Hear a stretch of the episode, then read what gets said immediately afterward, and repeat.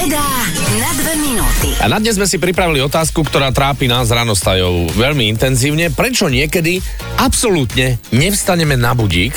Odpovedať bude Richard Imrich z Biomedicínskeho centra Slovenskej akadémie vied. Otázka, či sa zobudíme alebo nezobudíme na budík, závisí primárne od toho, že v ktorej fáze spánku nás ten budík zastihne. Určite možno ste sa aj v takých populárno-vedeckých článkoch dočítali, že máme vlastne také dva základné druhy spánku. Jeden je ten, ktorý sa nazýva REM, ten pličí spánok a potom máme takú fázu, že non-REM, ktorú my nazývame ako non-REM a tá je hlboká fáza spánku, kedy naše zmysly podvedome sú viac vypnuté ako v tej REM fáze spánku, čiže ak nás teoreticky zastihne budík v tej hlbokej fáze spánku, môže sa stať, že ho ani nezaregistrujeme. Mm-hmm. Ja mám pocit, že nás dnes zasihne každý deň, určite nechtiac.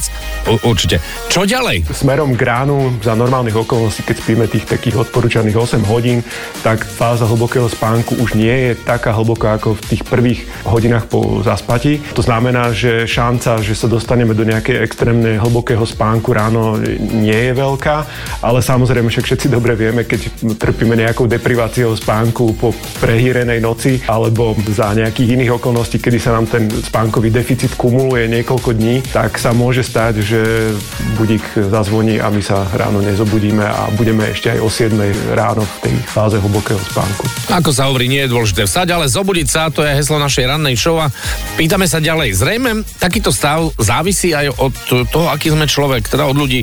Niekto má spánok hlbší, niekto ľahší, je to tak? Áno, určite niekto možno má problémy práve s tou hlbokou fázou spánku, dajme tomu nejaké psychické napätie v práci, nejaké stresy, fyzické problémy, ochorenia, ktoré môžu vyrušovať a teda môžu zamedzovať tomu vytvoreniu sa tej hlbokej fázy spánku a potom to ten organizmus musí nejakým spôsobom doháňať a môže sa stať naozaj, že tá hlboká non-REM fáza spánku nastane niekedy ráno, kedy by sme mali za normálnych okolností vstávať. Koľko máte ráno budíkov? Ako vám to funguje?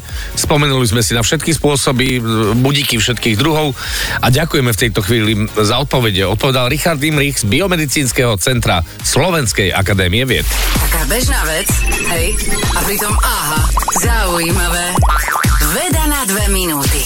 Viac na fanradio.sk